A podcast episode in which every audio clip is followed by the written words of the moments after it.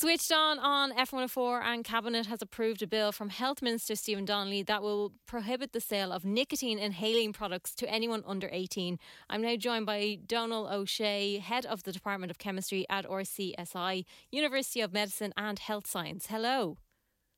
Hi Louise, nice to talk to you. Thank you very much for joining me. So what are the problems with vaping? I guess the problems that are emerging at the moment is the rapid increase in vaping among young people. That's teenagers and 20 to 30 year olds.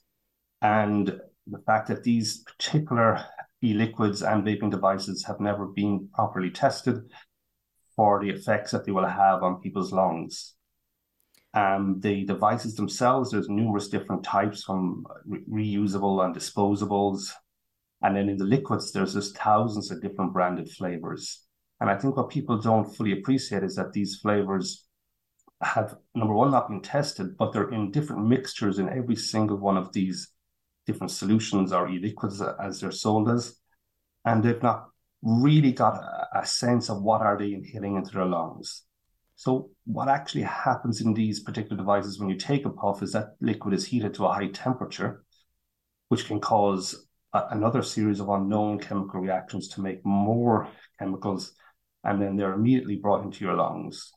So that's really the big risk that you're facing is the complete unknown as to what the long-term effect will be. Mm-hmm. And while you're doing this, of course, there is nicotine present in these solutions at sufficiently high amounts that you will become fairly quickly addicted to the nicotine.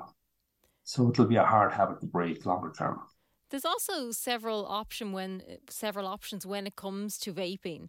Do they vary in how bad they can be? Um, in terms of the nicotine concentrations, that uh, there there is an upper limit, so that and that is most certainly enough to make you addicted. Mm-hmm. And then in terms of flavors, historically there are some flavors that are, are considered more dangerous than others just because they may have some uh, history track record of causing ill health. Mm-hmm. So one that is most famous is one that ha- is called uh, popcorn flavoring. So that's the flavor you get if you microwave popcorn, and that is included in in some vape solutions to give a buttery or sweet flavor. So that particular one has a very poor reputation for causing lung damage. But I, yeah. from a, a, general user, they wouldn't have know this information. And I know that like we're all well aware how bad smoking is for you. Do these tend to be because I know these have been kind of used as the the, the thing that's going to save you from smoking, it's going to get you off the cigarettes. Is it worse than smoking? Is it more addictive? So it, it would be as addictive because it's going to have the same quantities or even more nicotine. So it's not going to necessarily help you in that regard. But what I guess is said for people who are addicted to tobacco smoking is that they really have to seek counseling from their GP, from the pharmacist, to get proper advice as to what's the best way to try to quit tobacco smoking. There's essentially nothing worse for your lungs than tobacco smoking. So you have to really try whatever you can to get off it. But the, the challenge with vaping is that what's seen in the literature um, from the research point of view is what is ending up for these uh, poor people is that they're stuck not only vaping, but also tobacco smoking. So they're becoming what's called dual users. So sometimes the, the marketing from these companies gives the impression that there is some magic cure for tobacco smoking and it's called vaping. But unfortunately, the reality isn't so rosy and it's not necessarily going to work out that way. So I guess the best uh, thing you can say is that you really have to seek professional medical advice to help you to overcome that tobacco smoking addiction. And when it comes to products like this, should we be looking at the marketing of them? Absolutely. So we, we're obviously seeing some legislation being brought in by the government to restrict your sales to uh, uh, to uh, over 18s, but this type of legislation has been brought into other countries many years ago and has really failed to make an impact. As I guess we can all realize that just a simple ban uh, in sales uh, to under 18 year olds doesn't necessarily work for any type of products mm-hmm. of this type. So essentially what you need is to think a little bit broader than that as to what are the potential values of these types of devices in helping people stop smoking, but that has to be brought into a much more regulatory environment, such as a pharmacy, and much more stricter regulations on how they can be sold um, to anybody, not just to under 18s. Is it going to take us some time before we know the extent of the risks that these can cause? I think what we can see at the moment is, is, what you see medically in the literature is reports for, say, younger people who have sensitive lung conditions such as asthma. That is, it, there you can see the effects very quickly on these particular uh, individuals. So that's where it's been first being picked up. Also, what they're seeing also in people who are heavily vape is cardiovascular issues. So you often um, hear reports of people who are vaping having elevated heart rate and so on. So you see the immediate effects of the, the strong um, absorption of the nicotine into the blood system. So there, where there's where the predictions are will be probably biggest in, in obviously in the lungs themselves, but also in cardiovascular diseases. You've been researching this for a very long time.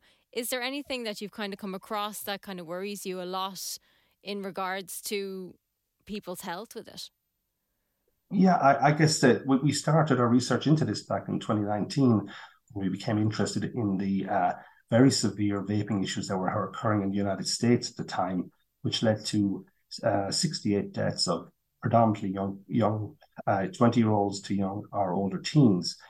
And now they were associated with uh, products that were not available in Ireland. They were cannabis related products. But in essence, what was happening was that a single chemical that was being included in those products, called vitamin E acetate, was breaking down due to the heating action of the vaping itself. And that was causing a highly, highly toxic gas that essentially was causing these deaths. Mm. So, what we tried to sort of explain to people is that this was pretty unpredictable in some ways uh, from a general public point of view, but from a scientific point of view, if we know if we heat chemicals or mixtures of chemicals to high temperatures, unpredictable things can happen.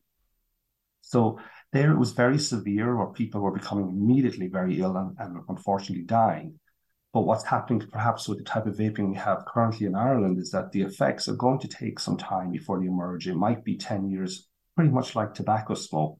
You can obviously smoke a single cigarette or smoke cigarettes for a short time period. They're probably not going to have a long term impact on your health. But with vaping, it'll be similar. So it'll be in 10 years' time, we'll begin to see these diseases emerge. And because people are addicted to the nicotine, they're going to struggle very much to get off these products. So while there might be a, you know, in the back of your mind at the weekend, if you're vaping, that um, I'm only going to do it once or twice, what you have to try to remember that, that that these companies are making these products to be addictive so that you will keep coming back for more.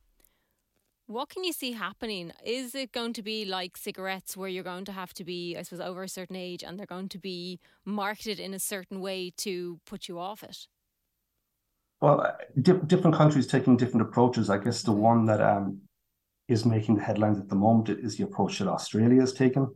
They've tried to do the the the, the soft regulation approach and seeing like other countries it just doesn't work. So essentially, they're banning them from regular sale and making them available only through a pharmacy to people who wish to try them to help them quit tobacco smoking. So we, we I don't know if our government will go that approach or go that severe, but uh, but that seems to be uh, an increasingly popular approach. I think from, from from governments looking at it and have tried the more softly approach and seen that it just doesn't work. Yeah. So is there? There's really no value for from our society to get our younger population addicted to nicotine. Mm-hmm. Um, so, in essence, we should think as a as a society, why do we want to do this to ourselves? It's very interesting that they've they've gone so um, extreme with the restrictions, considering here how less they were restricted in the beginning. That now I suppose we're only just learning and figuring out that in fact they're actually not great for you at all. Um, they're definitely not great for you. Um, and we are we are as I said earlier well behind the curve in terms of getting some form of regulation and some, in fairness, some meaningful information out to younger people about the dangers that that that um that, that go with vaping. Mm-hmm. Um, maybe not the dangers for today. Um, when you're younger, tomorrow can seem like a long time away. But just to, to try to keep in the back of your mind that these products are addictive and are designed to be addictive to keep you coming back. Absolutely. Donal O'Shea, Head of the Department of Chemistry at RCSI University and Medicine and Health Science, thank you so much for chatting to us. Thank you, Louise.